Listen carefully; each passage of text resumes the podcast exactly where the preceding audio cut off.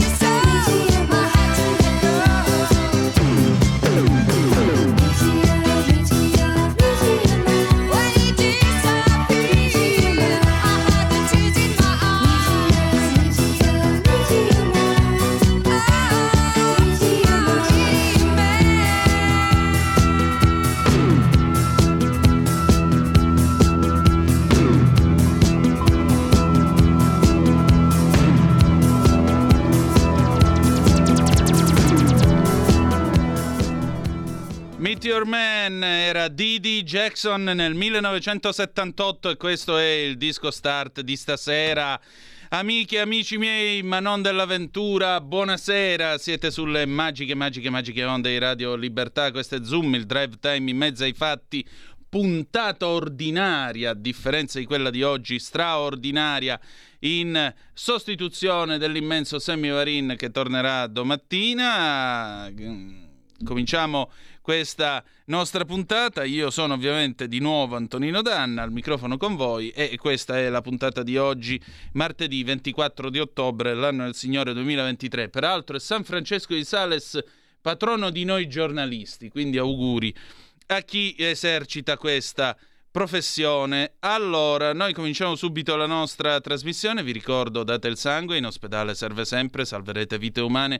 Chi salva una vita umana salva il mondo intero. Secondo appello andate su radiolibertà.net, cliccate su Sostienici e poi abbonati.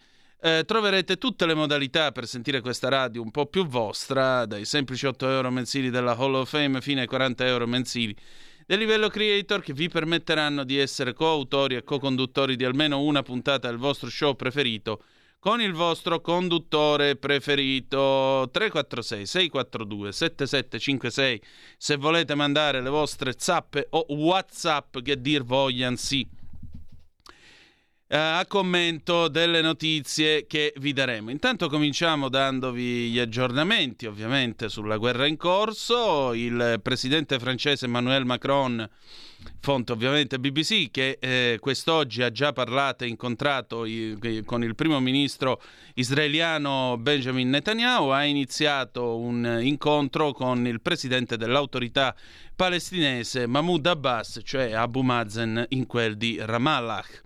Uh, Macron è il primo leader occidentale a incontrare Abu Mazen dal 7 di ottobre scorso, dall'inizio della, dell'attacco a sorpresa di Hamas contro Israele. Uh, Sunak ha incontrato Abu Mazen, ma l'ha incontrato in Egitto e non nel suo territorio. Naturalmente eh, il eh, buon Macron, eh, parlando poco prima a Tel Aviv, appunto una, confer- una, conferenza stampa con Netanyahu, Macron ha chiesto che eh, sia allargata la coalizione internazionale che ha combattuto contro l'ISIS perché possa combattere contro Hamas. Nel frattempo al Palazzo delle Nazioni Unite, al Palazzo di Vetro, volano gli stracci. Perché? Perché l'ambasciatore israeliano alle Nazioni Unite, Gilad Erdan, ha chiesto che il segretario delle Nazioni Unite, Antonio Gutierrez, si dimetta dopo che eh, Gutierrez ha detto che gli attacchi eh, di Hamas non sono avvenuti in, ehm, diciamo così, in un attimo. Erdan ha detto non c'è alcuna giustificazione, non c'è alcun eh, argomento nel parlare, non c'è alcun eh, gusto nel parlare con quelli che mostrano comprensione eh, verso i più terribili atti che sono stati commessi contro i cittadini di Israele e per giunta da una organizzazione che è dichiaratamente terroristica. Pertanto, ha scritto poi su X l'ambasciatore, chiedo che Gutierrez si dimetta immediatamente. Questo è lo stato delle cose, cinque feriti nell'Israele centrale per eh, gli attacchi con i razzi lanciati da Hamas e mh, mm, nel frattempo in centro a Londra si è tenuta questa veglia organizzata da Medical Aid for Palestinians per piangere i bambini che sono stati uccisi a Gaza. Mm, non voglio commentare perché si tratta appunto di bambini, i bambini sono tutti uguali.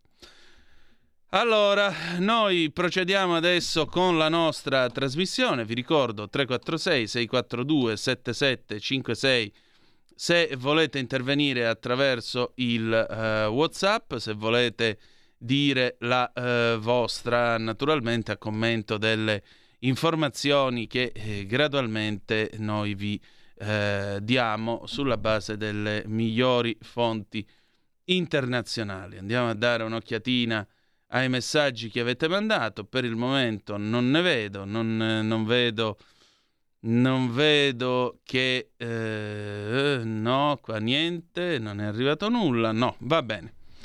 Allora, vistasi l'ora, si sono fatte le 18.12 e andiamo ad ascoltare, andiamo a leggere quello che ha scritto il buon Edoardo Montolli. Mm, Dario scrive al 346 642 7756 Scusate, ma perché nemmeno il Papa parla della questione armena?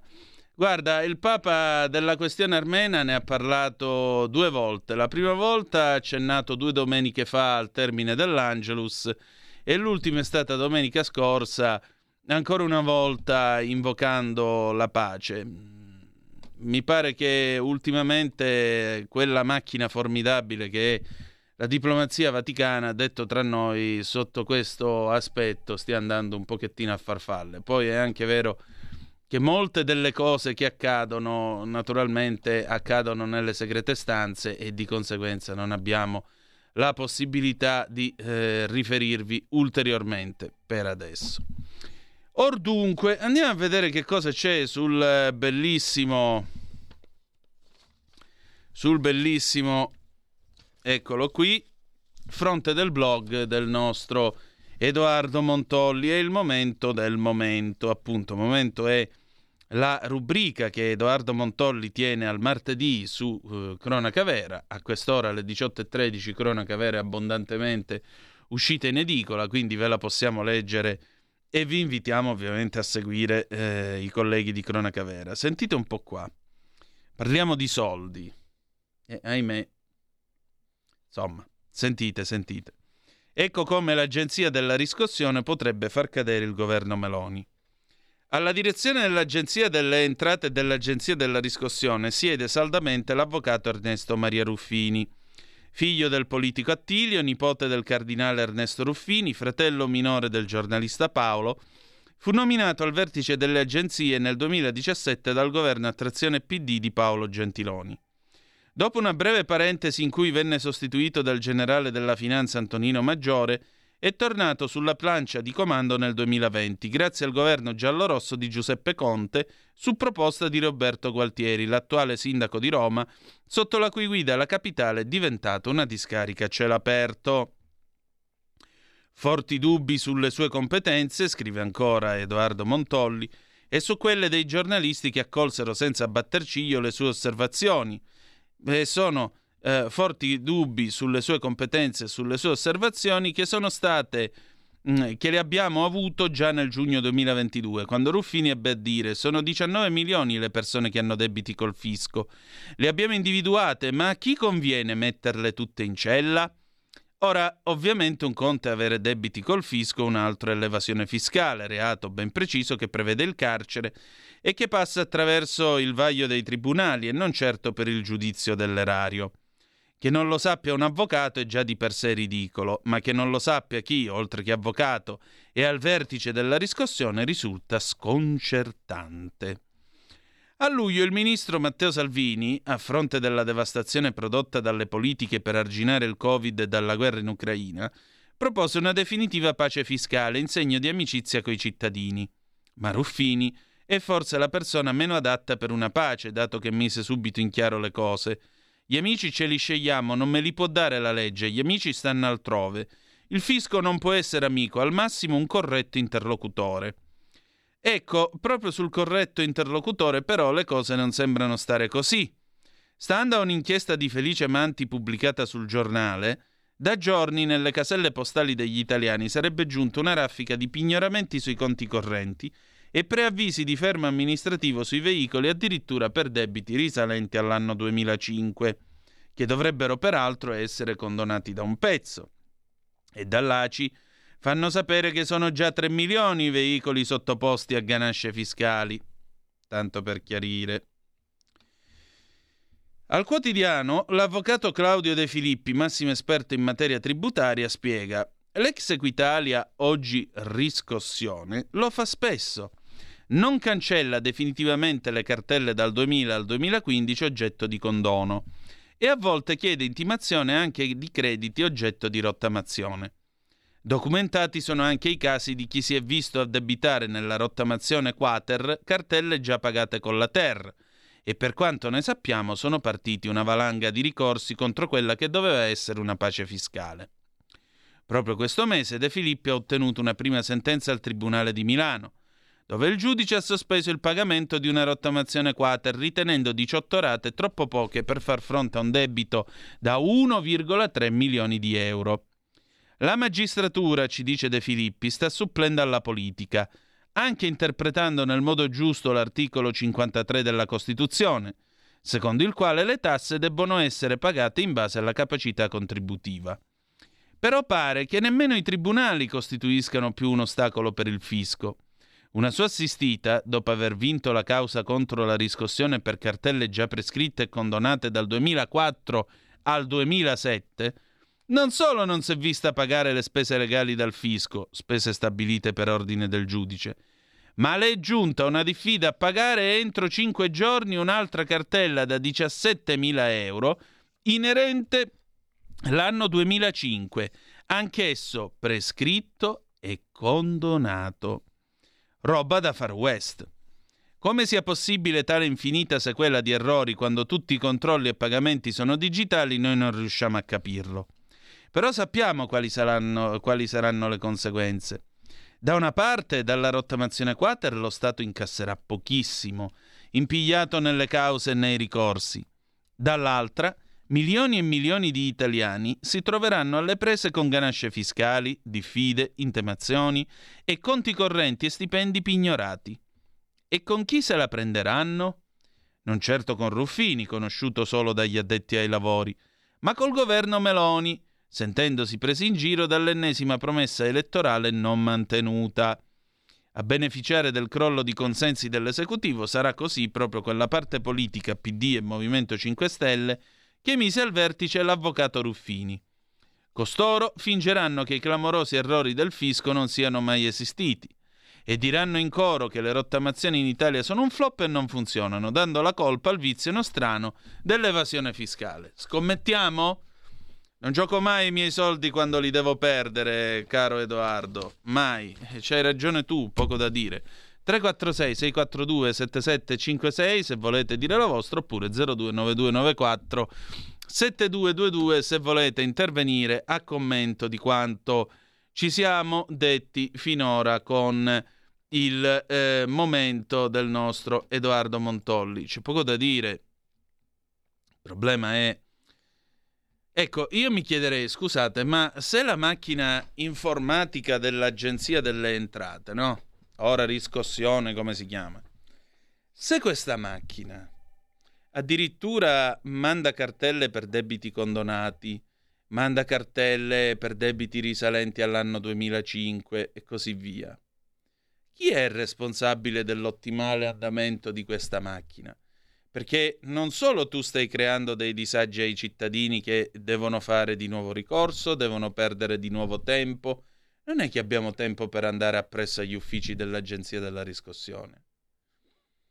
Allora, se c'è qualcuno che è incaricato di mantenere in efficienza questa macchina, eh, questo qualcuno ne dovrà rispondere davanti al paese. Perché non si gioca con le vite degli italiani, non si gioca con le vite delle persone. Mandando cartelle e chiedendo soldi indietro, addirittura per debiti di 18 anni fa. Questo è il punto. Questo è il punto. Non c'è più, eh, non c'è più qualcuno che è responsabile di qualcosa. Sì, ci vuole il fisco amico invece, caro avvocato Ruffini. Ci vuole come il fisco amico? Perché vede, caro avvocato, forse a lei sfugge un principio e il principio è molto semplice. Dalle rape, sugo, non se ne può trarre, si figuri sangue o soldi. Ora, non so quanti di voi conoscano la geografia di uh, San Francesco di Paola, ma uh, si racconta che San Francesco di Paola a un certo punto nelle sue peregrinazioni arrivò in Francia e il re, che era abbastanza esoso nelle tasse, lo volle ricevere, no? questo, questo frate morto di fame che veniva a piedi fin dalla lontana Calabria. San Francesco sapeva che quest'uomo era un uomo estremamente esoso. E allora il re lo portò nella sala del tesoro e gli disse: sono, Queste sono le entrate che io riscuoto con eh, le tasse. E San Francesco disse: Sì, ma qui c'è il sangue delle persone. Spezzò una di queste monete d'oro e ne uscirono grida e sangue. Ora io non pretendo che un San Francesco di Paola redivivo vada all'agenzia della riscossione e strappando in due una cartella ottenga di far uscire sangue e grida. Per carità, non siamo, non siamo nel Cinquecento, però è altrettanto vero che se questo, se questo è il funzionamento dell'Agenzia della riscossione, tanto vale che il Ministero delle Finanze o dell'Economia, come si chiama adesso, ci metta le manine sopra. Perché a questo punto noi vogliamo sapere chi è che si muove con le vite degli italiani. Vi bloccano il conto, cosa potete fare? Che succede del vostro stipendio? Vi mettono la ganascia fiscale su quella utilitaria che avete comprato vent'anni fa e che vi serve per andare a lavorare. Però vi mettono la ganascia fiscale, che fate? Come fate? Questo è il vero problema, questo è il vero problema. E però ricadiamo sempre nelle solite discussioni, no? tipicamente di sinistra. Cosa dicono, eh, cosa dicono le... a sinistra? Ah, l'evasione fiscale, i condoni, i condoni che sono lo strumento per i furbi. Ma quali furbi? Quali furbi? Qui si continua a fare la discussione che c'è un'Italia che paga le tasse, che viene, eh, che viene ammazzata di tasse perché è dipendente, e un'Italia di professionisti che sono tutti ladri. Ma di che? Ma di che cosa? Ma li avete sentiti i professionisti che abbiamo, eh, che abbiamo intervistato durante il Covid, dopo il Covid, quelli che hanno dovuto chiudere bottega, quelli che hanno dovuto chiudere i ristoranti, quelli che hanno dovuto chiudere gli hotel e così via. Li ricordate? Ricordate queste persone che si erano fidate dello Stato, quello Stato che dava soldi per comprare i monopattini e che ha speso soldi per comprare niente po' di meno che eh, i banchi a rotelle, i banchi a rotelle, rendetevene conto. Ecco, e io ancora devo sentire parlare gente, devo sentire parlare di evasori fiscali? Evasori fiscali? Fino a che punto è morale pagare le tasse, visti anche i servizi che vi vengono resi? Come dice Carlo Cambi, no? Tu mi chiedi i soldi, voglio vedere com'è che li spendi. Fino a che punto è morale arrivare, se tu sei una partita IVA o se tu sei un imprenditore, ad avere come socio occulto uno che ti arriva a chiedere fino al 65-70% di tasse? Quanto è morale questo? E soprattutto morale da parte di chi? Ora, qui non stiamo facendo l'apologia del, dell'evasione fiscale, per carità. Però deve, il sistema fiscale deve essere fatto in modo tale da rendere conveniente pagare le tasse conveniente pagare le tasse e ottenere dei servizi in cambio. Se io devo spendere i miei soldi che ho guadagnato lavorando, che ho guadagnato duramente, perché vedete, c'è tutto un popolo di 40-50 anni che sono tutti partite IVA. Pensate loro che fino a che Gusmeroli non ha avuto, meno male aggiungerei, eh, non ha avuto eh, l'idea di dire basta con questa storia degli anticipi dell'IVA e quant'altro. Ecco, fino a che questo non è avvenuto, quanti di questi hanno dovuto pagare l'IVA persino sulle fatture già emesse e non ancora incassate? È morale secondo voi pagare le tasse su qualcosa che non avete incassato o su soldi che non sono mai arrivati? Questo è morale secondo voi? E questa è evasione? Ma come si permettono? Abbiamo una telefonata, pronto? Chi è là? Buonasera Antonino. Ciao Antonello. Qui dal Veneto. Ciao. Sempre nella provincia di Treviso. Marca gioiosa e tamorosa, dici tutto. Sì. E quello che volevo dirti sulla fila di, del ragionamento che, stavo, che stavi facendo mm è proprio questo, no? Che ecco perché è necessaria l'autonomia. Perché vedi, non si può a livello nazionale, come sta accadendo da 40 e oltre anni, verificare chi, come, cosa e se paga le tasse, se le paga tutte. È necessario che ogni regione sia in grado di verificare come vengono spesi i soldi che i cittadini di quella regione danno per i servizi che ricevono da quella regione. Ed ecco dunque come l'autonomia è il braccio armato dello Stato. Senza autonomia abbiamo una valanga, una moltitudine una platea di burocrati che parlano, parlano, parlano, ma non combinano la mazza. Questo è il punto, caro Antonino. Buona continuazione, buon lavoro. Grazie Antonello, un abbraccio. Condivido però quello che tu hai detto. Altra telefonata, pronto? Chi è là?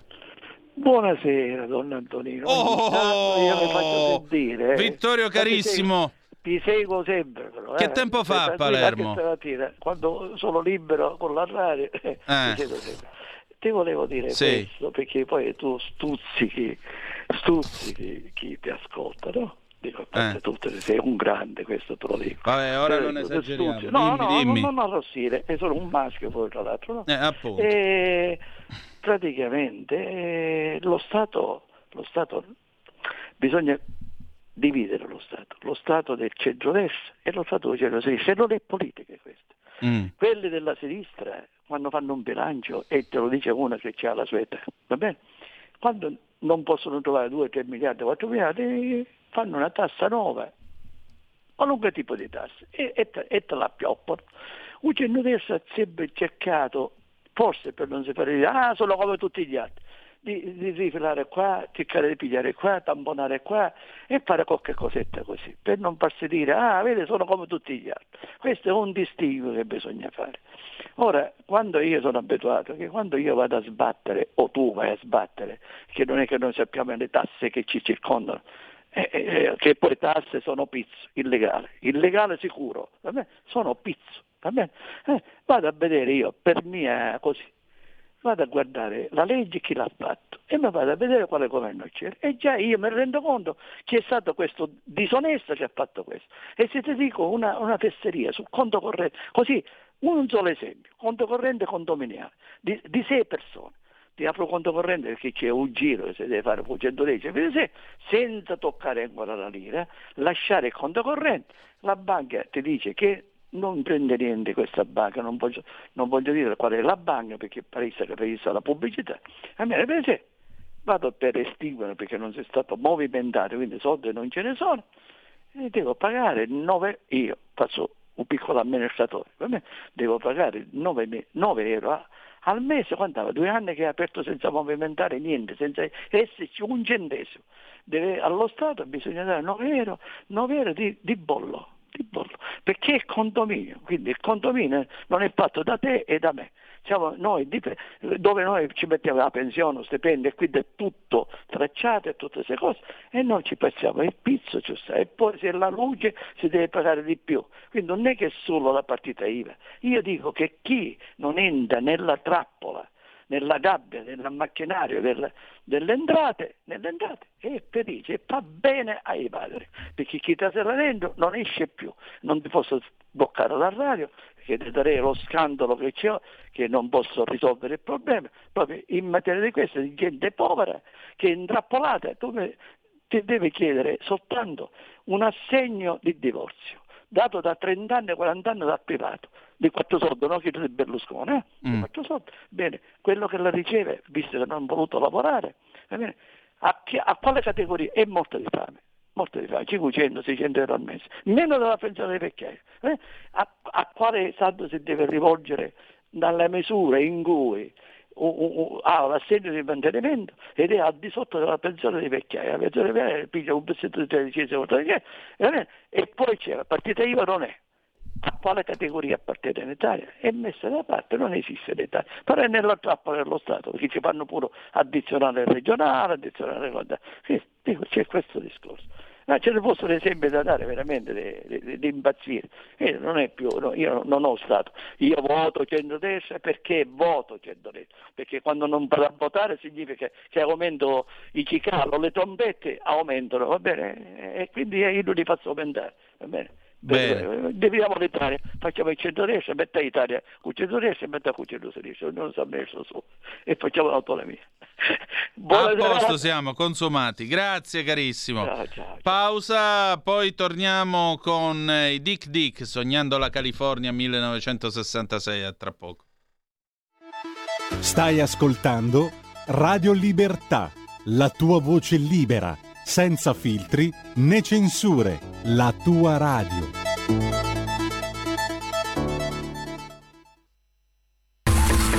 Ehi tu, non trovi più il segnale di Radio Libertà sulla tua radio DAB? Non disperarti, risintonizza. Sì, ma come? È facile, tasto menu, poi scegli il tasto corrispondente alla ricerca automatica dei canali, attendi qualche minuto e tutte le stazioni DAB della tua zona saranno disponibili.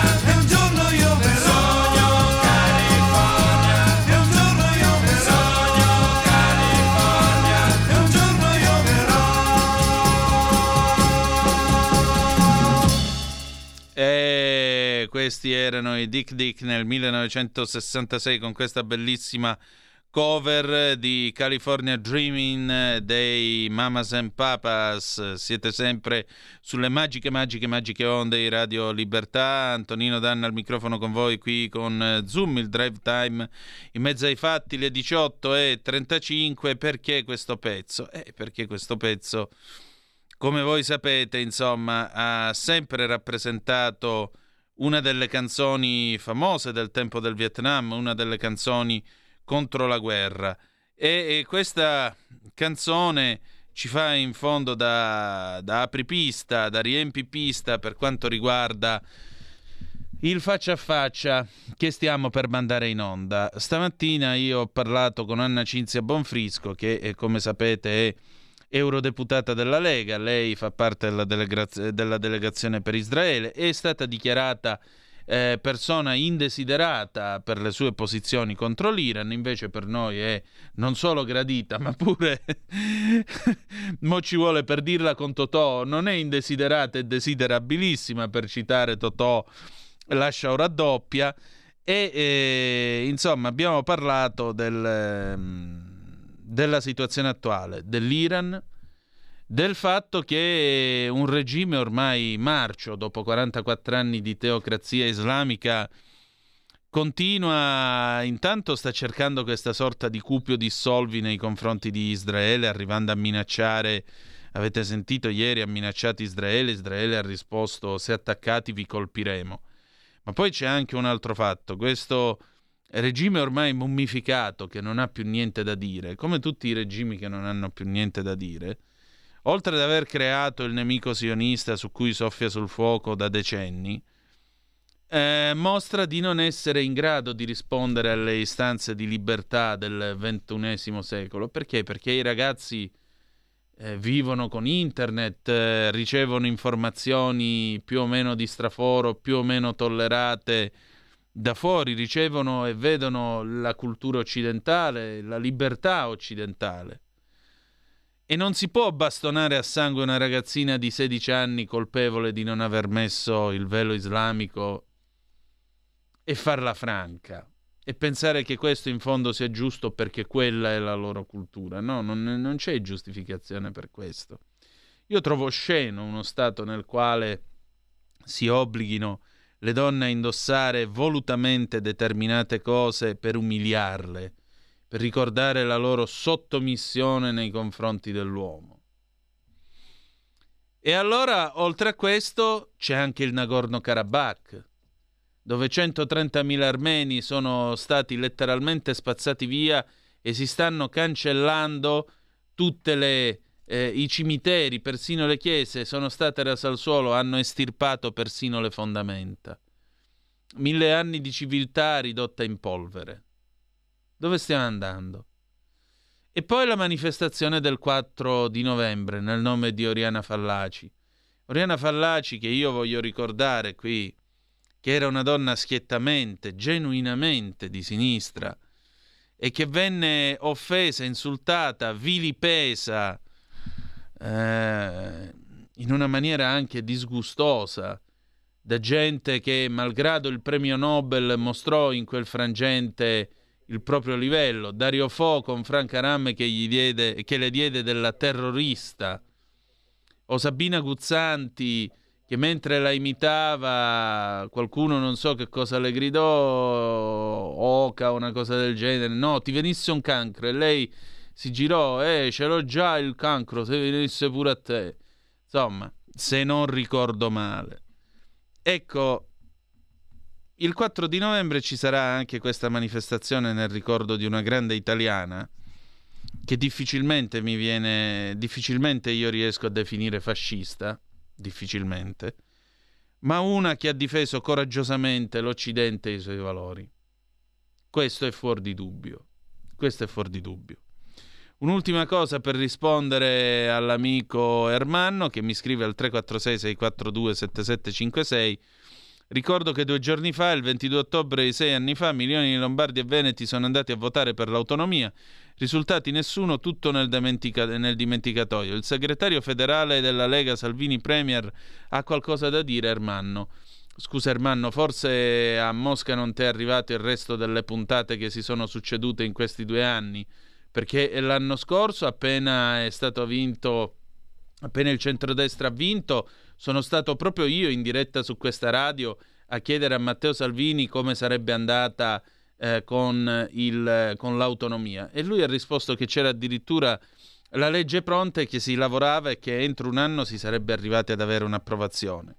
Nel corso di quest'anno si è lavorata all'autonomia. Mi pare che tale Roberto Calderoli, tale Roberto Calderoli, che se non sbaglio fa il ministro che si occupa di queste cose, si sta impegnando su questo, se ne è parlato pure a Pontida, lo ha ricordato Luca Zaia.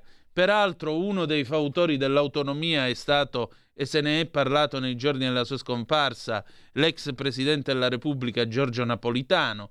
Allora, mi pare che il tema sia abbondantemente in avanti. Non è che per fare una legge costituzionale introdurre l'autonomia, introdurre i principi così ci alziamo dalla sera alla mattina. Cioè dare un ordinamento allo Stato non è una cosa che uno si alza alla mattina, firma un decreto ed è fatta. E poi questo è un governo di coalizione, c'è anche un equilibrio a rispettare sui temi delle riforme e così via. Molto semplicemente. Va bene, adesso la parola ad Anna Cinzia Bonfrisco, commentate pure le nostre conversazioni al 346 642 7756. Buon ascolto. Ah, a proposito, la creanza. Buon lavoro, caro condottiero Giulio Cesare Carnelli. Vai. Allora, stasera torna tra noi eh, una gradita indesiderata, no, non perché a noi stia antipatica, ma perché sta antipatica agli iraniani che l'hanno dichiarata persona non grata. Tra poco ve lo spiegherà direttamente lei con le sue parole perché. È in realtà una, una politica eh, molto accorta in, temi di, in tema di politica estera e l'onorevole, l'eurodeputata leghista Anna Cinzia Bonfrisco, che io ringrazio il suo tempo e di essere tornata di nuovo stasera a Zoom. Buonasera onorevole.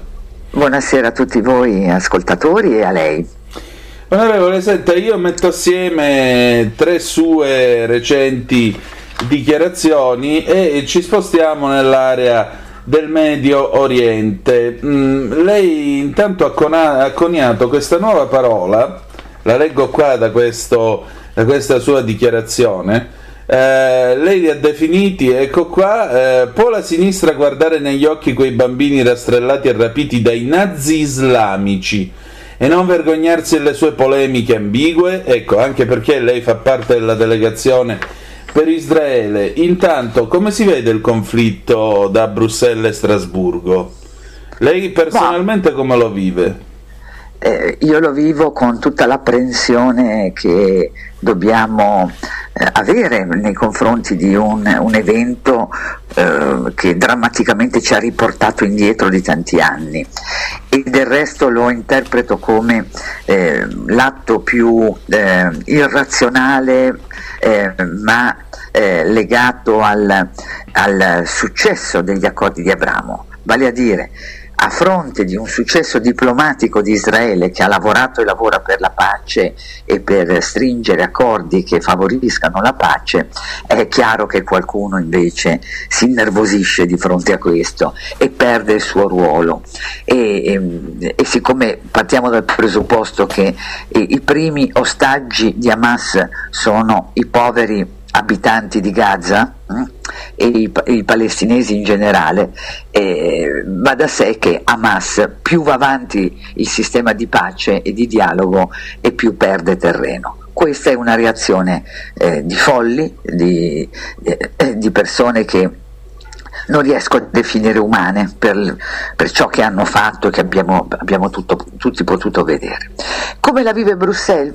Con gli occhi della confusione sempre, no? sempre eh, su un'altalena dove eh, c'è una posizione ma ce n'è anche un'altra.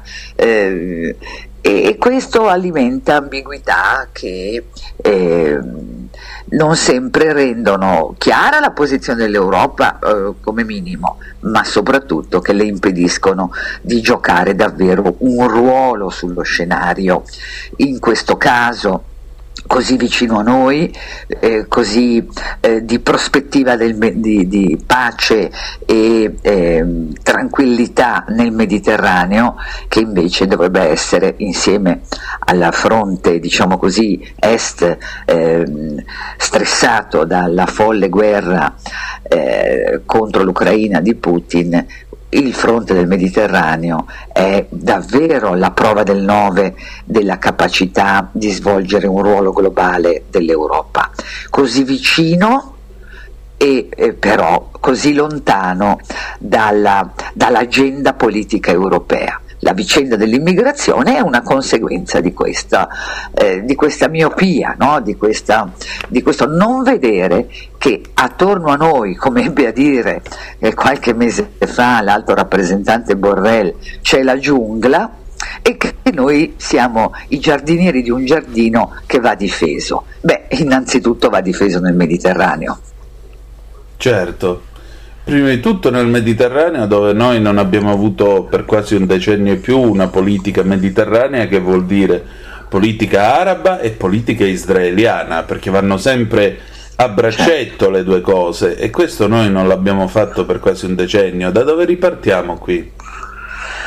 Ma oggi ehm, è necessario eh, ripartire o per noi non è una ripartenza, per noi, eh, noi che eh, siamo così vicini eh, e solidali con, con, Israele, è necessario restare fermi al fianco di Israele in questa fase ed essere utili amici di Israele in un dialogo col mondo arabo che peraltro insomma, Israele ci ha abituati a, eh, a, a saper fare lo dobbiamo anche a una presidenza americana che ha eh, saputo vedere, guardando oltre, eh, gli elementi positivi di un dialogo eh, una relazione innanzitutto economica, commerciale e quindi politica, eh, perché solo lo sviluppo di quell'area può allontanare lo spettro della guerra quella presidenza americana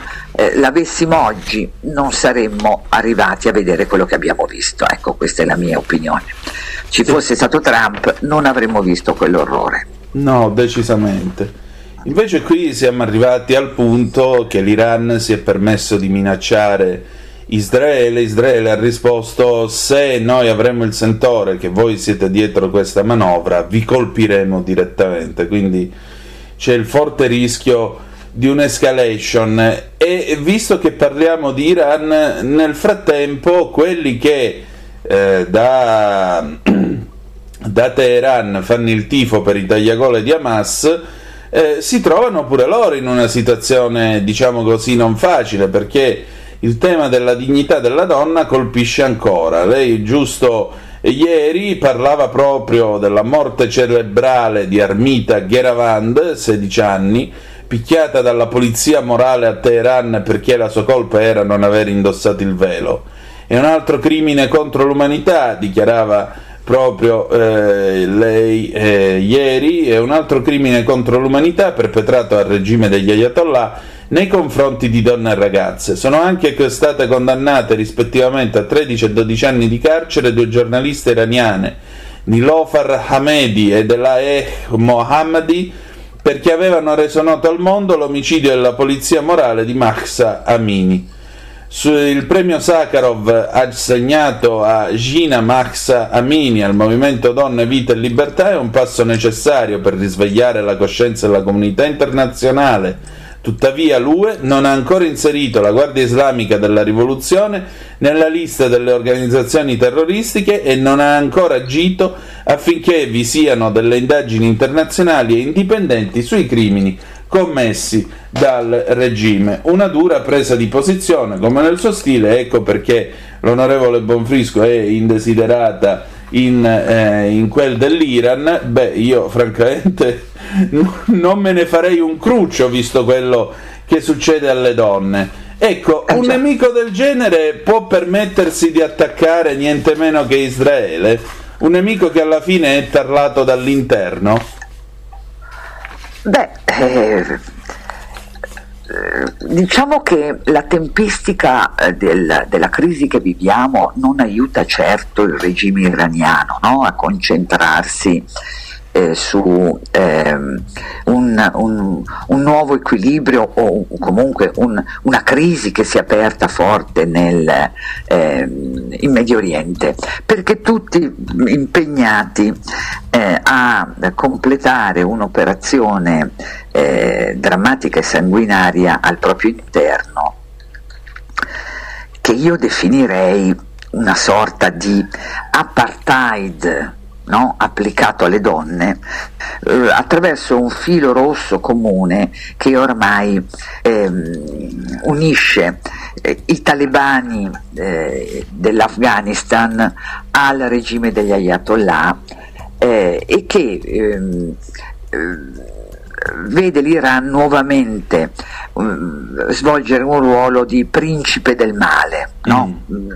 Sostenendo, finanziando, aiutando, condividendo eh, con i regimi più totalitari e, mh, mm, e sanguinari o con elementi, elementi eh, terroristici utili a destabilizzare quell'area in un dialogo di prospettiva che forse eh, noi non notiamo abbastanza con la Cina, che evidentemente ha scelto eh, i suoi alleati in quell'area e mm. i suoi alleati non sono certo eh, paesi come Israele eh, con una loro eh, Costituzione e, e, una democrazia forte come quella che Israele ha dimostrato di, di poter avere. Quindi diciamo che l'Europa oggi, questo è un po' il significato della frase di Borrell, l'Europa oggi è circondata da autoritarismi di varia natura e di vario genere che eh, devono preoccuparla. Il regime iraniano per le sue degenerazioni, oramai, no? che non si contano più, crimini contro l'umanità, eh, e ehm, eh, una, un vero e proprio assalto ai diritti umani nel loro paese. Il regime iraniano però ha sempre goduto in Europa di grande disponibile eh, attenzione. Beh, vogliamo ricordarci eh, la visita del presidente Rouhani in Italia che solo un gruppo di parlamentari, tra cui io, Daniele Capezzone ed altri eh, riuscimmo a eh, sventare impedendo al Presidente Rouhani di entrare nel Parlamento italiano. Mm? Riuscimmo ecco. a far saltare quella, eh, quella visita indecorosa, che però eh, venne controbilanciata da una visita altrettanto indecorosa al Campidoglio, dove venne ospitato il presidente Rouhani e che per l'occasione vedeva tutte le statue dell'antichità eh, del Rinascimento che esponevano nudità coperti con le lenzuola. E vogliamo dimenticarci la signora Mogherini, alto rappresentante dell'Unione Europea, ehm, che si recava in Iran col capo coperto, Già. col velo, per non mancare di rispetto al regime eh, degli ayatollah? Già. Ecco, questa è l'Europa che abbiamo ereditato in questa fase e, e che pesa ancora.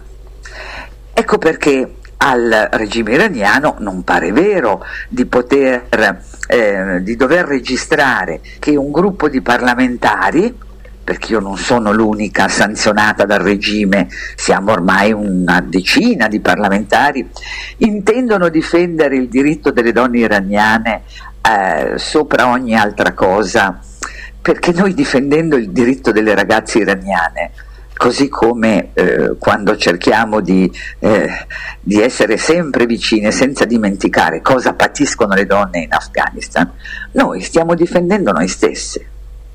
Chiaro. Difendiamo i nostri valori, che sono innanzitutto minacciati sul fronte delle donne. Poi non è che solo le donne, eh, perché in Iran ci sono problemi eh, mol- molto seri che riguardano tutti, uomini, donne, giovani. Ecco, eh, quei giovani soprattutto, no?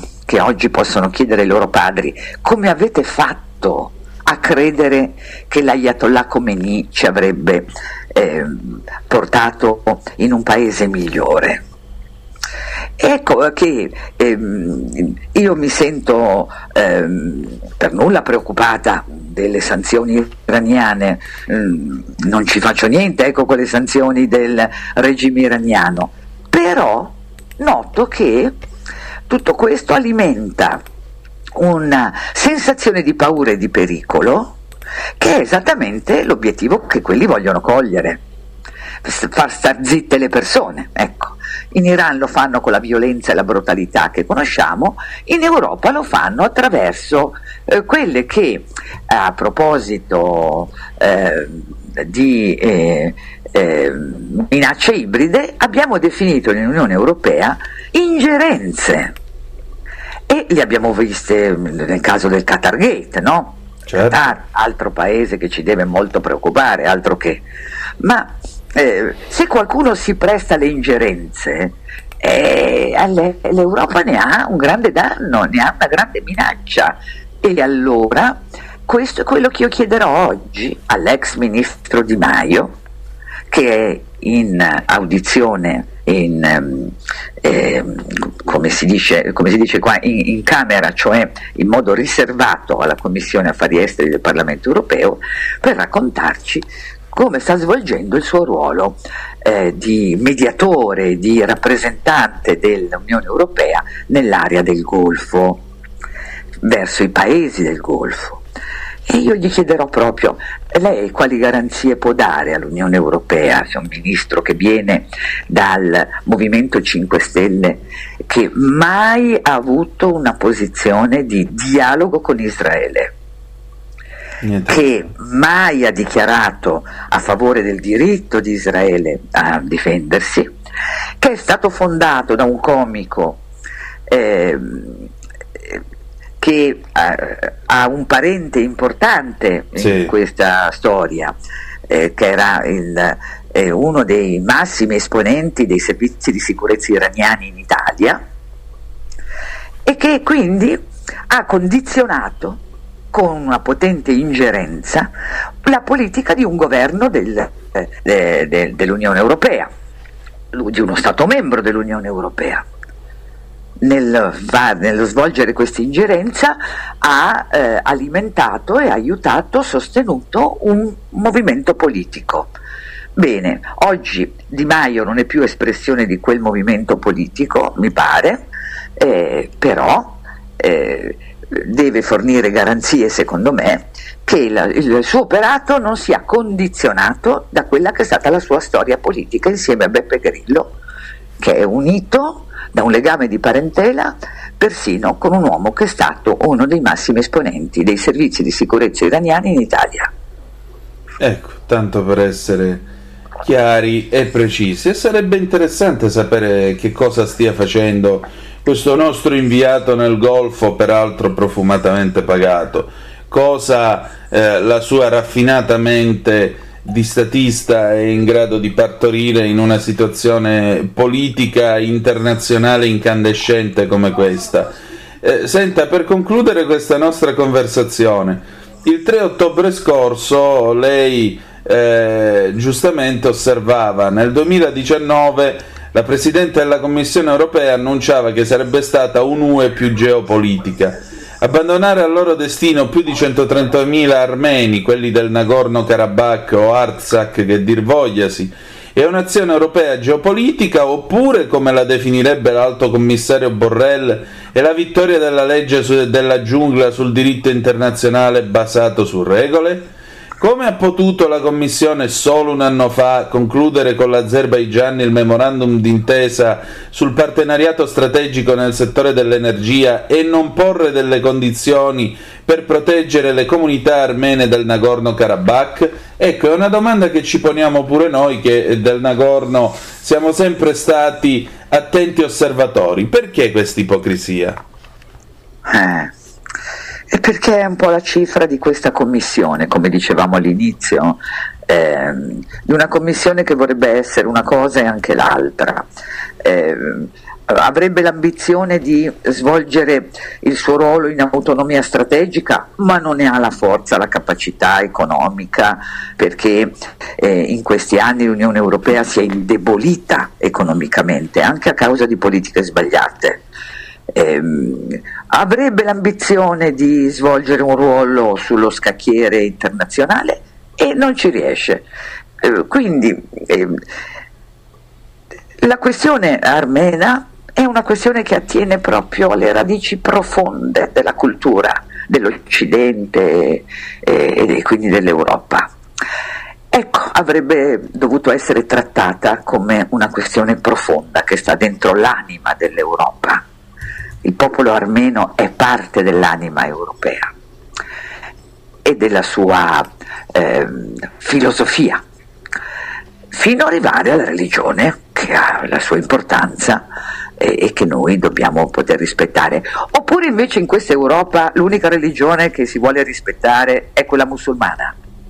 Certo per come vediamo l'Europa atteggiarsi con campagne di promozione dell'Ijab, per esempio, eh, eh, quasi fosse un simbolo di libertà no? e non di sottomissione delle donne e non di negazione del diritto delle donne di chiunque eh, a poter avere il capo scoperto.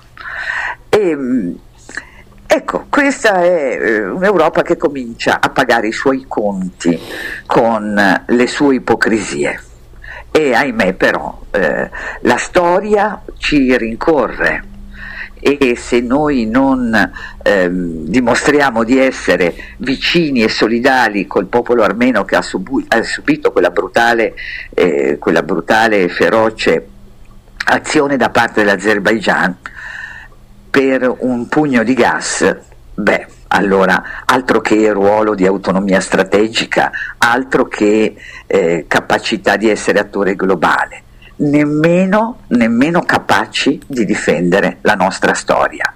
E chi non difende la sua storia è destinato a non averci neanche un futuro e questo ci preoccupa molto. Certo. E allora io eh, spesso concludo dicendo vogliamo scommettere che alla fine a salvare l'Europa saranno quelli che eh, bollati come sovranisti eh, eh, venivano visti da questi signori di eh, vecchie ideologie e, e, invece fortissima burocrazia come una minaccia per l'Europa. Io ho l'impressione che la minaccia per l'Europa siano stati proprio loro invece e che a salvare questa Europa tra eh, tutti gli Stati membri uniti nella loro cultura, nella loro diversità eh, e nella loro eh, forte radice cristiano, giudaica, eh, che determina il nostro DNA culturale, ecco, saranno proprio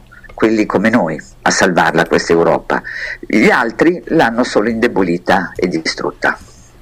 Onorevole, sento un'ultima domanda.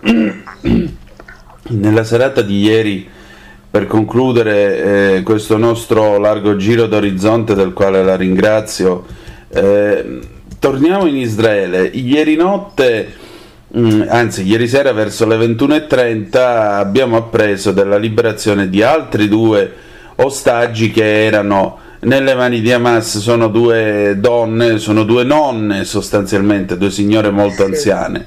Ecco, Hamas eh, prova a mostrare questo lato umanitario grazie anche alla mediazione del Qatar. Eh, cosa c'è di, di sordido in tutto questo? C'è la furbizia del Qatar e però un ruolo che diciamo così al Qatar è stato anche in parte assegnato. Eh, il mondo arabo e questa crisi in Medio Oriente ci deve sempre ricordare che lì ci sono 50 sfumature di grigio, no? come direbbe qualcuno, e quindi bisogna eh, anche utilizzare, eh, se lo scopo appunto è, eh, è, oltremodo positivo come liberare gli ostaggi, eh, tutti quelli che possono concorrere. E se il Qatar adesso svolge questo ruolo, beh, eh, noi di quel ruolo abbiamo bisogno, ma ci dobbiamo sempre ricordare che parliamo di un paese che è tra i principali finanziatori del terrorismo internazionale ed è anche ehm, il finanziatore attraverso la sua fondazione umanitaria della penetrazione, della costruzione eh, di luoghi di culto islamici in Europa. Ecco, il Qatar è tra i più attivi nell'islamizzazione dell'Europa. Attenzione perché questo eh, eh, noi non possiamo dimenticarlo e anzi dobbiamo combatterlo. E Hamas eh, è eh, ospitata da, da, dal Qatar a Doha comodamente. Eh, ecco, e questo mi aiuta a dire un'altra, un'altra cosa importante.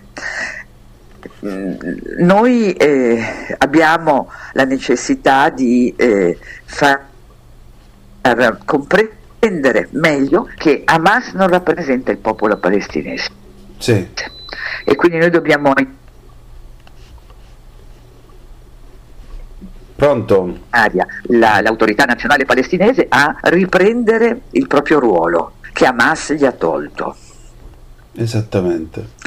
E, e questo è una, questa è una parte di quei eh, straordinari Benissimo. Ecco, ecco, ci siamo, ci siamo. No, no, no, ci siamo. E questa è una parte di che cosa? Degli accordi di Abramo. Esatto. Noi dobbiamo dobbiamo inquadrare tutto questo in una parte come fosse parte degli accordi di Abramo e lavorare per questo. Ecco, un'ultima cosa, ma il 4 di novembre, a proposito, è prevista questa manifestazione nel nome di Oriana Fallaci. Che senso ha una manifestazione così? È una provocazione? È un'affermazione di qualcosa? Che cos'è? Beh, ha proprio un grande senso e bene ha fatto il nostro segretario Matteo Salvini a indire questa manifestazione. Sì, nel ricordo di Oriana Fallaci, proprio la prima persona che ha cercato di aprirci gli occhi e la mente rispetto al pericolo che correvamo. Parlavamo prima dell'islamizzazione dell'Europa. Ecco, lei lo aveva visto con tanti anni di anticipo. L'avessimo ascoltata eh, di più e meglio, forse oggi non ci troveremmo in questa situazione. Soprattutto alcuni paesi europei che più dell'Italia hanno, eh, subiscono oggi il peso di una presenza massiccia islamica che oramai governa territori addirittura.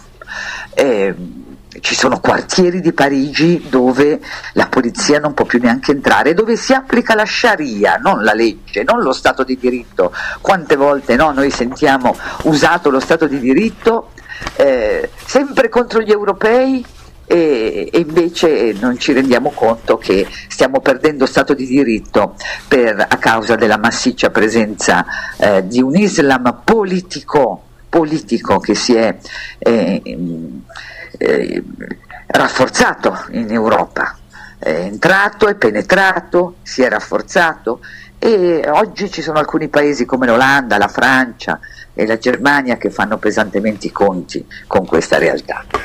Anche noi, anche noi la nostra parte, perché la, la questione migratoria è utilizzata dalla criminalità organizzata come una minaccia verso un paese. Lo abbiamo visto nell'atteggiamento della Tunisia, ad esempio, no? eh, noi confidiamo nel dialogo, confidiamo nell'aiuto alla Tunisia, ma sappiamo che siamo eh, sotto minaccia.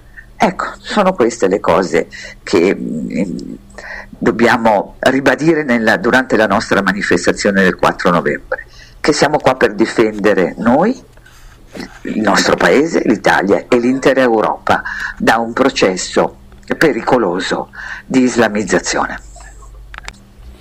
E meglio non si poteva dire. Grazie. grazie, grazie a lei. Stai ascoltando Radio Libertà. La tua voce libera, senza filtri né censura. La tua radio.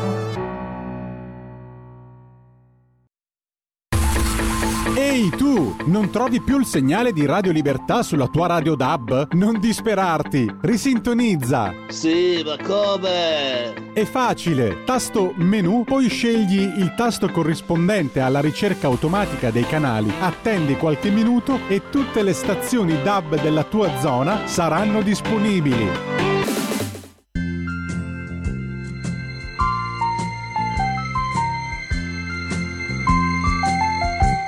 Pronto?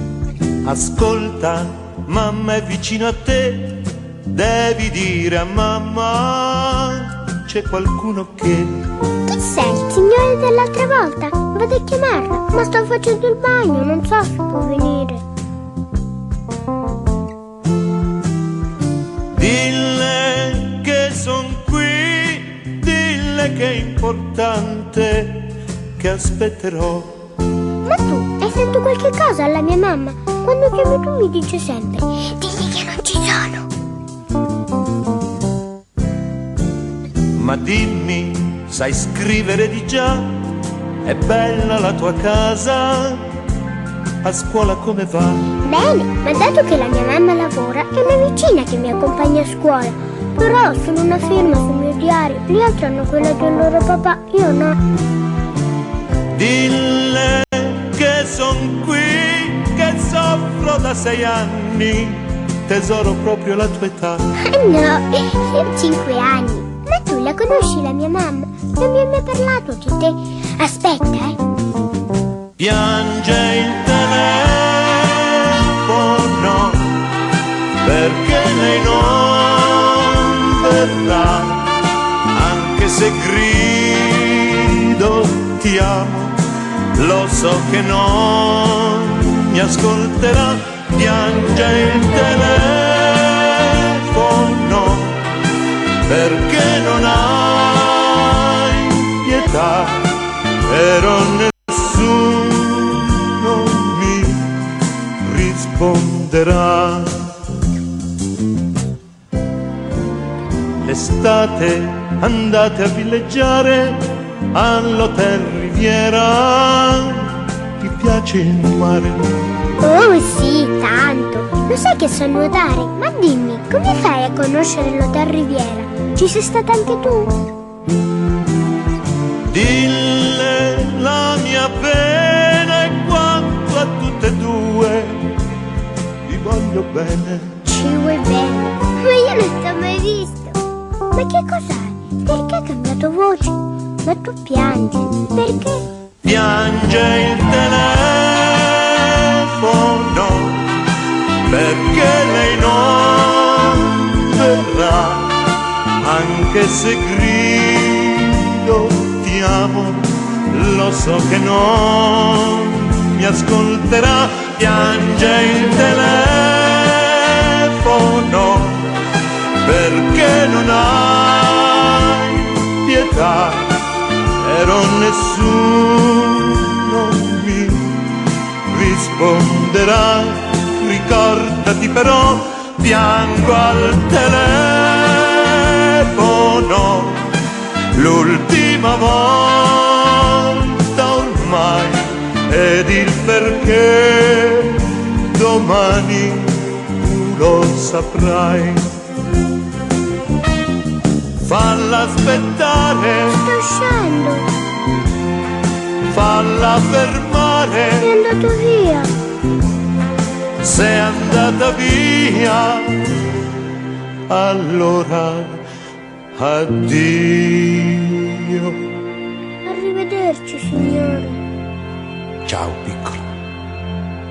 Italia del 1975, più semplice, più ingenua, ma quanto più bella. Mimmo Modugno, ci manca Mimmo Modugno, piange il telefono con la piccola Francesca Guadagno. Come scrisse Enzo Biaggi di lui, scrisse più o meno così: tutto in lui è prepotentemente italiano.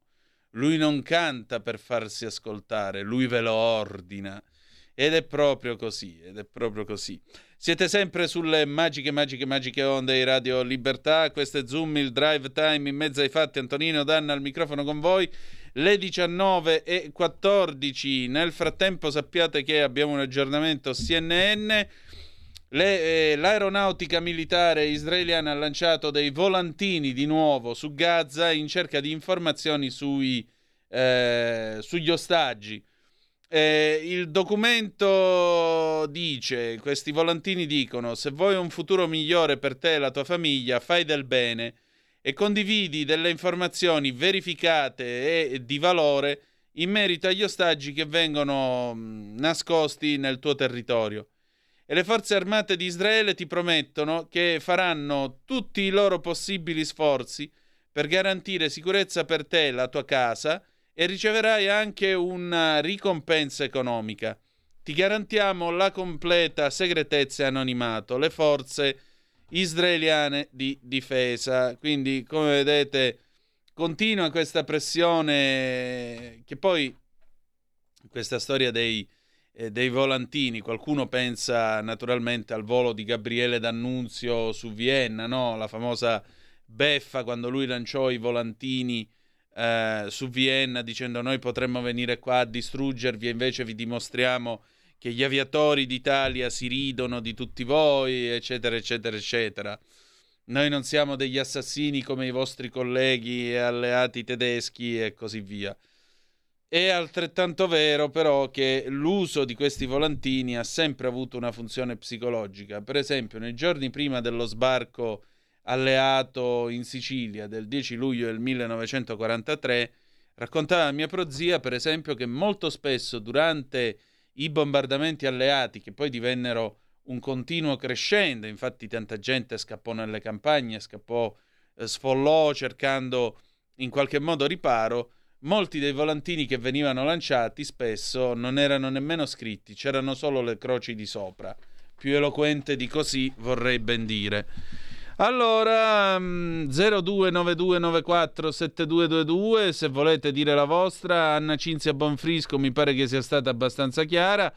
Al 346-642-7756 Carlo 38 da Arcore. Salve, ho letto ieri sul Corriere l'articolo di Paolo Mieli su Bratislava, un nuovo personaggio fico omonimo del nostro 5 Stelle. Parentela Spero di no. No, non ha alcuna parentela, è il nuovo primo ministro, non è un personaggio qualunque. C'è una telefonata in attesa, Giulio Cesare? No, nessuna. Perfetto, procediamo oltre. Andiamo a vedere che cosa ci racconta stasera l'ANSA, che cosa sta accadendo in queste ore mentre questo nostro mondo continua il suo errare il suo errare nella, come si dice, nella, uh, nello spazio iperuranio, è vero, che, le, che la, la, l'altro lato, il rovescio della medaglia del famoso orbe terracqueo. Uh, ADN Cronus, ONU Gutierrez, attacco Hamas dopo occupazione, Israele si dimetta, bufera per le parole del segretario generale delle Nazioni Unite Durante la riunione del Consiglio di sicurezza, il ministro degli esteri di israeliano annulla l'incontro. Certo che l'ONU poteva fare in modo di recuperare prestigio e, e peso durante questa guerra, invece ha fatto di tutto per fottersi da sola con le sue mani. Scusate l'espressione, ma davanti a certe bestialità è così. Abbiamo una telefonata, pronto chi è là? Eccomi Michele Caruso. Ciao Michele, dimmi. Buonasera, come al solito mi freddo di intervenire su Radio Libertà, lo Talk Radio, Radio Libertà Zoom, il Davide in mezzo ai fatti insieme a te Antonino. Grazie, dimmi tutto. Dunque, il punto di Michele Caruso. Mm. Caso apostolico. L'ANM, Associazione Nazionale Magistrati, attacca. Il governo vuole intimorire i magistrati. Attacchi, reazioni scomposte con lo scopo evidente di intimorire ogni giudice che dovesse assumere un'interpretazione non gradita o non allineata a un certo indirizzo politico al sentiment del governo, per così dire. L'Associazione Nazionale dei Magistrati approva a maggioranza un documento al termine del direttivo dedicato alla vicenda del giudice Yolanda Apostolico giudice del Tribunale di Catania, aspramente criticata dalle forze di governo, la Lega soprattutto in primis, per aver annullato, de facto bocciando, eh, il decreto Cutro, nella fattispecie il fermo di, eh, dei migranti che non sono stati trattenuti nel centro di Postallo e dunque ehm, professando, eh, pardon, professando il decreto Cutro. È accusata di non essere imparziale, terza per aver partecipato in passato a una manifestazione contro Salvini, quando era già eh, vice premier, nonché ministro degli interni, allora Viminale, eh, per non aver bloccato la nave di Ciozzi che stava sbarcando. Nel documento l'Associazione Nazionale Magistrati ha confermato lo stato di esitazione sui temi dell'indipendenza e dell'autonomia della magistratura e ha deliberato la convocazione dell'Assemblea Generale per discutere gli attacchi alla giurisdizione e la pesante denigrazione dei singoli magistrati che hanno adottato provvedimenti in materia di protezione internazionale. E, insomma, mh, eh, si chiede eh, alla politica di riflettere sugli effetti di operazioni di delegittimazione pardon, volta a indebolire la credibilità e indipendenza del potere giudiziario. L'Associazione Nazionale dei Magistrati chiede al garante per la privacy di adottare tutele opportune ai magistrati oggetto di istruzioni debite nella loro vita privata in conseguenza del contenuto dei loro provvedimenti. Infine il documento sulle il Ministro della Giustizia e della Giustizia eh, Carlo Nordio a precisare le finalità del mandato conferito agli ispettori sul caso Apostolico e i provvedimenti eh, giudiziari che sono stati presi. E, insomma, è una mozione in cui si esprime concerto e preoccupazione e si richiama la necessità di stabilire la indispensabile serenità nei rapporti dei poteri dello Stato, che ricordo il filosofo eh, illuminista francese Montesquieu, nello spirito delle leggi per omnia, parlava di una giusta ed equilibrata ripartizione dei poteri, legislativo al Parlamento, esecutivo al governo, giudiziario alla magistratura, senza che alcuno di questi, eh, essendo autonomo e indipendente, potesse fare delle ingerenze nel campo altrui. E invece così facendo non si cessano le polemiche e l'opera di delegittimazione personale dei singoli magistrati. Vado a concludere chiedendoti, Antonino, eh, tranchando, tranchando il commento della Lega, visto che questa è Radio Libertà, la Talk Radio, è organo eh, politico della Lega eh, di Salvini, tranciando il commento che rileva la riforma della giustizia è urgente, dice Salvini, però la magistratura si deve concentrare per giudicare con serenità. Le proteste toni sopra le righe dell'Associazione Nazionale dei Magistrati non aiutano a ristabilire un clima rispettoso tra politica e magistratura. Ecco, mh, vorrei chiederti che cosa ne pensa ancora di questo caso che rimane intricato e non risolto e come se ne esce fuori. Un tuo commento, Antonino, sarebbe capito da Michele Caruso. Grazie e buona serata a tutti. Ciao Michele, allora il concetto è molto semplice. È vero che i poteri sono indipendenti, è vero, però chi è che detta le regole del gioco? La politica. Chi è che è incaricato di far rispettare le regole del gioco? La magistratura. È molto semplice. Se la magistratura comincia a vanificare le decisioni che vengono prese dalla politica, allora questa è un'ingerenza non si può dire un'irruzione nella vita privata di un magistrato. È un magi- non è che l'hanno ripresa mentre era a letto con qualcuno o si faceva la doccia. L'hanno ripresa in pubblico a un evento pubblico. E ha uno spazio, diciamo così, ha uno spazio Facebook. Su questo spazio Facebook lei ha espresso determinate posizioni questioni di opportunità. Questioni di opportunità. Io non mi farei giudicare da un magistrato che va a, fare, che va a partecipare alle proteste contro di me. Non mi faccio giudicare da un magistrato che ce l'ha con me, perché in questo momento allora la Costituzione quando dice che il giudice deve essere terzo e imparziale ce ne stiamo beatamente fregando.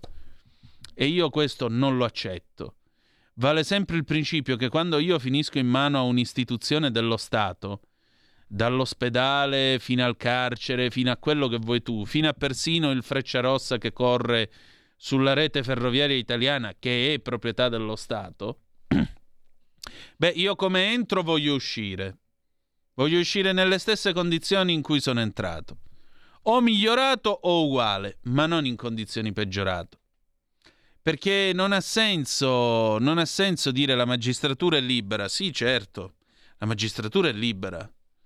Ma il punto è che nella sua libertà deve anche valutare, il giudice deve anche valutare l'opportunità di compiere determinati gesti, perché il dettato costituzionale è chiaro. E qual è? Che il giudice è terzo e imparziale. Un giudice che si comporta così su- può suscitare tranquillamente il sospetto che non sia, o quantomeno arrivare a ipotizzare, non parliamo di sospetto che c'è gente che ci ha costruito una carriera giornalistica su questo, non mi appartiene. Diciamo un'altra cosa. Diciamo che può far ipotizzare che forse quel magistrato o quella magistrata non è totalmente eh, terzo e imparziale. E questo, questo va a detrimento poi di tutti gli altri che si fanno un mazzo così giorno e notte per cercare di dare un minimo di giustizia. In una realtà, eh, quella dei tribunali italiani, dove non è facile celebrare i processi perché per tanti rinvii, per tanti cavilli, per tante procedure, compl- le complicazioni delle procedure e così via. Oggi molto spesso, no? Sai, quando io mi sono iscritto all'università nel 1998 c'era questo ancora, questo residuo mito dell'avvocato, l'avvocato. No, poi figurati, specialmente nel sud Italia da dove io e te veniamo, in Calabria, non ne parliamo. Ma quel mito era tramontato da un pezzo quassù. Gli avvocati cosa fanno oggi? Gli avvocati fanno consulenza giuridica perché l'obiettivo è evitare di arrivare a dibattimento. Cioè a dibattimento si arriva solo se ci sono dei motivi gravi, specie per quanto riguarda le aziende. Un'azienda cerca di arrivare con la mediazione, con la transazione, in qualche modo cercando un accordo, cerca di evitare di arrivare ai processi, perché con quello che durano i processi, eh, ciaone, ciaone. Questa è la realtà. Questa è la realtà. Una giustizia inefficiente sostanzialmente è mancanza di giustizia. Ma una giustizia poi i cui esponenti si fanno pizzicare alle manifestazioni contro questo o contro quello, o concionano sui giornali, o si candidano per un partito, e non lo so che immagine proietti di se stessa. Io credo di non potermi fidare della giudice apostolico. Cioè, se io finissi, Dio non voglia, nelle... in un processo con la giudice apostolico crede... chiederei la ricusazione. Non mi sentirei tutelato da lei. Non la conosco, attenzione, non la conosco, non ne so niente, non mi permetto di valutare la persona, non mi permetto di giudicare o criticare la persona. Mi attengo ai fatti. I fatti sono che lei è stata trovata in queste manifestazioni e ha espresso determinate posizioni. Io non mi sento sicuro davanti a un giudice così, non credo sia terza imparziale. E infatti esiste l'istituto della ricusazione proprio per questo motivo. Questo è quanto. Questo è quanto. La magistratura sì, è un potere indipendente, ma deve avere gelosa custodia della sua indipendenza. E la gelosa custodia si tutela anche tenendosi lontani da critiche di opportunità, da vicende di opportunità come queste. Tutto qui. Le 19 e eh, 27 Joe Biden dice che gli aiuti umanitari a Gaza non stanno arrivando con la velocità eh, voluta, non sono sufficientemente veloci, ma eh, nel frattempo eh, la, l'Agenzia delle Nazioni Unite eh, per i rifugiati palestinesi ha detto che dovrà fermare le sue operazioni a Gaza entro domani notte se non arriverà carburante per far funzionare i generatori, per avere la corrente e così via. Allora a quel punto i camion si dovranno fermare di nuovo perché non ci sarà nessuno in grado dotato di corrente elettrica in grado di accoglierli. Bene, andiamo sempre meglio come vedete.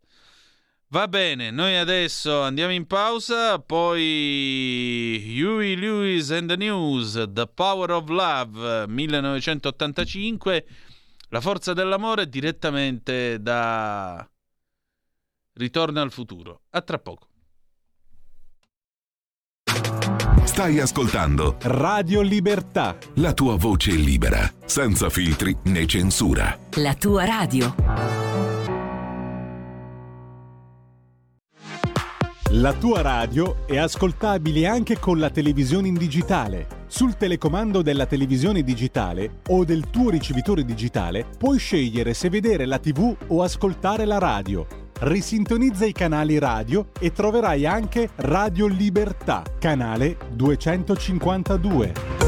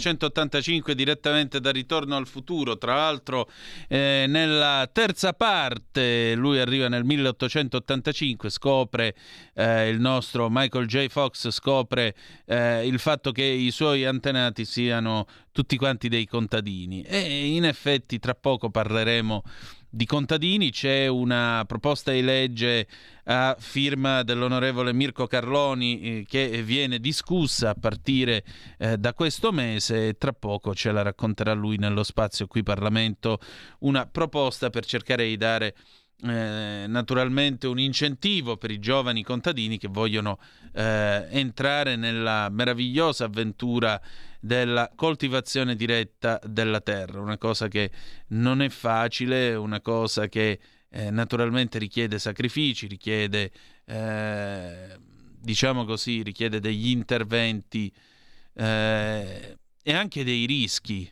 che non è facile sopportare. Basti vedere quando arriva la malannata, quando arriva l'alluvione, purtroppo, quando succedono queste cose e chiaramente bisogna reagire in qualche modo. Andiamo a vedere ultime notizie sulla guerra, stavolta andiamo in Ucraina. Eh, Zelensky, siamo qua sulla ADN Kronos, il presidente ucraino annuncia la flotta di Mosca sta lasciando la Crimea. Il presidente ucraino elenca i risultati ottenuti nella penisola, ribadisce il nostro obiettivo la completa liberazione della nostra terra. La flotta militare russa non è più in grado di operare nella parte occidentale del Mar Nero, sta gradualmente abbandonando la Crimea. Il presidente ucraino Volodymyr Zelensky dal suo canale Telegram offre un nuovo quadro della situazione del Mar Nero, condividendo i risultati ottenuti dalle forze armate nella controffensiva di Kiev contro le truppe di Mosca. La strategia di Kiev che nel corso degli ultimi mesi ha previsto un ampio utilizzo di droni marini e raid contro le basi di Mosca, secondo il presidente sta dando frutti. Ci stiamo muovendo verso la realizzazione del nostro obiettivo più attivamente che in qualsiasi altro momento in questi dieci anni di aggressione russa, prima ibrida e poi su larga scala.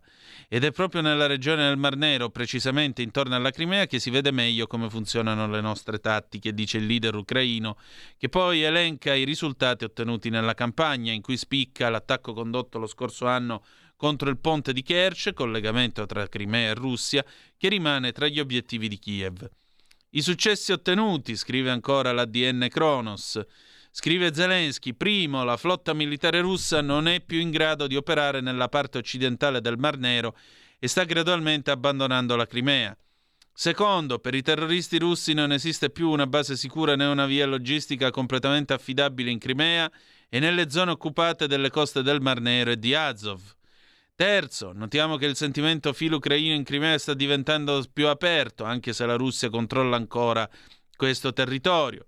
Quarto, l'Ucraina è riuscita a restituire al Mar Nero il ruolo di arteria di sicurezza da cui dipende la stabilità alimentare globale.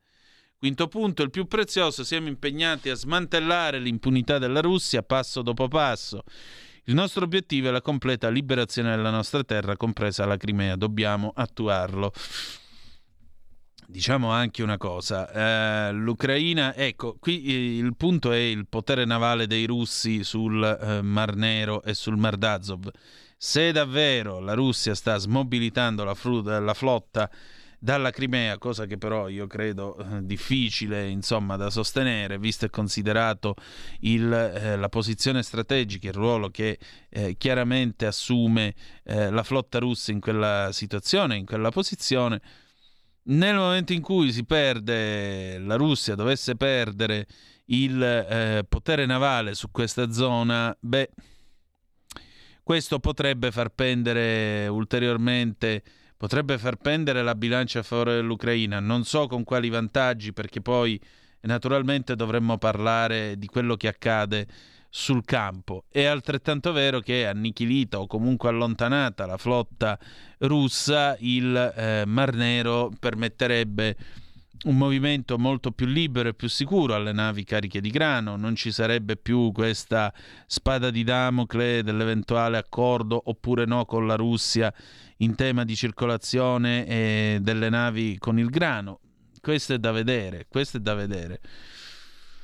È altrettanto vero però che quello che è stato effettuato dalla, dall'Ucraina è quello che eh, si può definire concetto di difesa attiva, cioè l'uso di piccole forze molto agguerrite, forze quasi di guerriglia, diciamo così, i droni e i barchini, barchini che sono evidentemente copiati dalle idee italiane degli anni 30-40, droni e barchini esplosivi che comunque mettono in difficoltà la flotta e il, glo- e il grosso della flotta, le unità più pesanti, più prestigiose della stessa marina russa, e la quale poi se arriva a essere a corto di naviglio naturalmente o deve mandare nuove unità oppure deve trovare il modo di rifornire, di, diciamo così, di rispondere, di ripianare le perdite che vengono eh, a eh, colpire la flotta in quel di Sebastopoli. Vedremo, vedremo. Sapete che nei mesi scorsi c'è stato anche questo dibattito sull'eventuale sorte dell'ammiraglio se fosse morto oppure no. A proposito, questa storia dell'infarto di Putin e quella, il Corriere della Sera scrive che eh, si trattava, a quanto pare, di una bufala. Ragguagliatevi su questo. Andiamo ancora a dare una occhiata su... Eh, oddio. Non c'è mai fine alle banalità, ragazzi, veramente. Sentitevi questa, sentite questa perché veramente... Sentite qua, sempre ADN Cronos, Natale addio, ecco festa d'inverno, il caso in Toscana, la Lega protesta. Non più Natale, ma forse festa d'inverno. L'Istituto Universitario Europeo di Fiesole, EWI, guidato dal belga Renaud de Hus, punta a rinominare la festa più importante della cristianità per evitare il riferimento religioso in funzione di una scelta inclusiva che possa permettere a tutti di riconoscersi in un momento di serenità.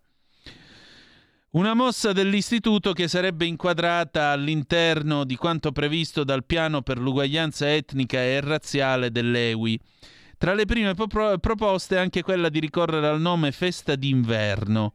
Ancora nessuna decisione presa, c'è un dibattito in corso, conferma all'ADN Cronos il segretario generale EWI Marco Del Panta.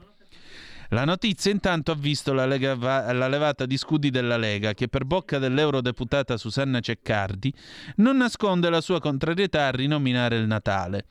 Questa proposta apparentemente sconclusionata nasconde in realtà un'ondata di pensiero politicamente corretto che mira a cancellare i tratti distintivi della nostra civiltà in nome di un presunto rispetto delle altre culture, avverte la leghista. Ma non ci può essere rispetto per gli altri se non impariamo a rispettare innanzitutto noi stessi. Mi auguro quindi un passo indietro immediato su questa decisione da parte dei vertici dell'istituto. Ora, il eh, vertice dell'istituto qua è un belga. Ma lui dov'era quando a Bruxelles quello arrivato col barchino da Lampedusa ha sparato a quei due poveri cristi svedesi? Lui dov'era? Vedete, eh, cedere, cedere terreno. No, basta con la mia cultura che dice Natale. No, non dobbiamo chiamarla così, la dobbiamo chiamare felice festa d'inverno, perché se no poi gli altri se ne hanno a male. Beh, allora per quale motivo dovremmo parlare di Ramadan? La chiameremmo la festa del digiuno? Come la dobbiamo chiamare? Eh, come la dobbiamo chiamare? Le Eid Mubarak? Come dobbiamo chiamarle tutte queste cose? O qui dobbiamo farci eh, concavi soltanto quando si tratta di cultura cattolica, di cultura cristiana, non cattolica, di cultura cristiana. Vedete, ecco qua come piano piano no? l'assoggettamento, il servilismo, la sottomissione, come il romanzo di Ullebeck si compie. E tutto questo mentre a 2500 km da noi, nel Mediterraneo orientale, c'è gente che due settimane fa ha ben pensato di scannare 1400 innocenti, aggredendo Israele di sorpresa e rapendo 200 persone. Dice, ma che c'entra? C'entra perché è per questo che dobbiamo difendere Israele, perché difendendo Israele dobbiamo difendere l'Occidente. L'Occidente con i suoi valori, perché sì, a me piace la libertà. E libertà vuol dire anche che siccome io sono figlio di duemila anni di cristianesimo, lo chiamo Natale e non permetto che venga un belga, ripeto, che nemmeno si rende conto di quello che è successo, o meglio, che dimentica o sembra dimenticare quello che è accaduto giusto appunto nemmeno pochi giorni fa nella capitale del suo Stato, Bruxelles. Dimentica per esempio che a Molenbeek, eh? a Molenbeek, praticamente non c'è più il regno del Belgio ma lì vige direttamente la Sharia. Ecco, cancellare il Natale. Vedrete ora, vedrete che giorno è oggi, il 24 di ottobre. Vedrete che tra un mesetto, un mesetto e qualche giorno, Cominceremo di nuovo con le maestre che fanno dire virtù anziché Gesù nelle canzoncine di Natale. Vedrete che avremo quella che non farà il presepe per non offendere, offendere. Che cazzo ti offende il presepe? Scusate l'espressione. Offendere, cosa offende? Non ce n'è volgarità nel presepe, è la volgarità che offende, è la stupidità che offende. Io non sono offeso dal presepe, sono offeso dagli stupidi che per non offendere cancellano quello che loro sono. Io sono io, perché io ho la mia storia nel bene e nel male. E tu che mi stai ascoltando dall'altro lato, sei tu, proprio perché tu hai la tua storia. E non vuol dire che la mia storia sia migliore della tua o viceversa, ma vuol dire un'altra cosa, che noi due siamo ognuno di noi identità. Se io, per compiacere te, rinuncio alla mia storia, io non sono più Antonino Danna, sono un'altra cosa e non so chi sono. E questo è il problema dell'Europa, questo è il problema dell'Occidente colpito dal politically correct. Questo cancro che sta distruggendo, e siamo ormai alla metastasi, sta distruggendo l'Occidente, per questo motivo. Perché poi ti spunta gente che fa, eh, che emana documenti assurdi o proposte di questo genere, quantomeno opinabili, non diciamo assurde, ma quantomeno opinabili, per giunta in questo momento storico e con quello che sta succedendo in Israele, così, per un non ben compreso motivo di accoglienza, di inclusività. Vedete, questi sono come il Papa che non si rendono conto del fatto che è inutile parlare di accoglienza con chi ti vuole distruggere. È inutile parlare di inclusività con chi ti vuole distruggere. E resta il fatto che essere inclusivi non vuol dire rinunciare alla propria cultura, perché allora a questo punto dobbiamo introdurre anche le vacanze per il Ramadan, dobbiamo mettere il sabato giorno di festa per gli ebrei, dobbiamo mettere il venerdì giorno in cui eh, gli islamici non vanno al lavoro, eccetera, eccetera, eccetera. E non so se eh, nei paesi islamici funzioni così. Credo proprio di no. Mi viene difficile. Eccellente. Allora, noi chiudiamo qua questa nostra puntata, poi ci salutiamo con una bella canzone, tanto col clima che fa ci sta pure, visto che stasera piovigina, Luci a San Siro di Roberto Vecchioni nel 1971. Adesso qui Parlamento chi abbiamo? Benissimo, grazie per essere stati con noi e ricordate che malgrado tutto, the best is yet to come. Ebbene sì, il meglio deve ancora venire. Adesso alle 20 chi c'è? Rognoni, no? Chi c'è? Passaparola, Colombini. Colombini e poi alle 20.30 aria fritta. Stasera vi facciamo divertire. Grazie per essere stati con noi. Vi ha parlato Antonino Danna. Buonasera. Qui Parlamento. Grazie, onorevole Fratoianni. Ricordo a tutti di rivolgersi sempre alla Presidenza. È iscritto a parlare il deputato Virginio Caparvi. Prego, onorevole. Grazie Presidente. Eh, noi nel condividere la proposta del Presidente Rizzetto vogliamo fare un punto rispetto alla, alla pretestuosità delle opposizioni rispetto al salario minimo, perché qui non deve passare l'idea come invece pretestuosamente fanno le opposizioni, che le destre, e quindi anche il gruppo della Lega, sia contrario al combattere il lavoro povero, o sia contrario alla difesa dei lavoratori o sia contrario al pagare adeguatamente i lavoratori. Qui la discussione è sul come raggiungere questo obiettivo, non se sia giusto o meno il principio di pagare adeguatamente i lavoratori. E quando abbiamo chiesto al CNEL di esprimersi sulle proposte di legge, ci è stato detto che avremmo buttato la palla in calcio d'angolo perdendo mesi e mesi e invece in tempi rapidi è arrivato un documento che noi crediamo valga la pena approfondire visto che il CNEL è un organo costituzionale, un documento che ci dice peraltro che oltre il 95% dei lavoratori sono coperti da contrattazione collettiva, che è quello strumento che noi chiediamo di rafforzare proprio per combattere il lavoro povero. Anche perché irrigidire il mercato di, del lavoro, che è un mondo estremamente dinamico, esposto a grandi cambiamenti, mettendo in gazzetta ufficiale una cifra, potrebbe esporci a degli effetti collaterali che sono eh, prevedibili e sono pericolosi per milioni di lavoratori. E la, eh, le paure, il timore che abbiamo in questo caso sono anche supportate da alcune sigle sindacali che nei mesi scorsi hanno sottoscritto contratti di lavoro ben al di sotto dei 9 euro l'ora ed è giusto quindi accendere un focus e dire come mai oggi anche in qualche settore si fa fatica ad eh, porre un salario che sia di livello sopra i 9 euro l'ora, perché il mercato del lavoro ha delle regole e quindi è giusto combattere il lavoro povero, non ci si può illudere che combattere il lavoro povero si possa fare banalmente e semplicemente scrivendo una cifra in una gazzetta ufficiale, perché non è così che funziona, perché gli effetti collaterali possono essere uno schiacciamento verso il basso di altri contratti già presenti, potrebbero essere il cosiddetto lavoro grigio e quindi alla luce di tutte queste preoccupazioni che sono preoccupazioni sane che noi vogliamo eh, indirizzare verso l'obiettivo di risolvere il problema di quei 3 milioni di lavoratori che noi non utilizziamo per fare propaganda come fa invece il Movimento 5 Stelle e il Partito Democratico, proprio alla luce di tutto questo chiediamo che quel documento del CNEL possa essere portato in commissione per essere valutato e per fare delle proposte che non sono quelle del salario minimo così come è stato pensato, ma che vadano nella stessa direzione di risolvere un problema grave, gravoso, che sentiamo urgente, che è quello del lavoro povero. E per questo chiediamo il rinvio in commissione. Qui Parlamento. Avete ascoltato Zoom, il drive time in mezzo ai fatti.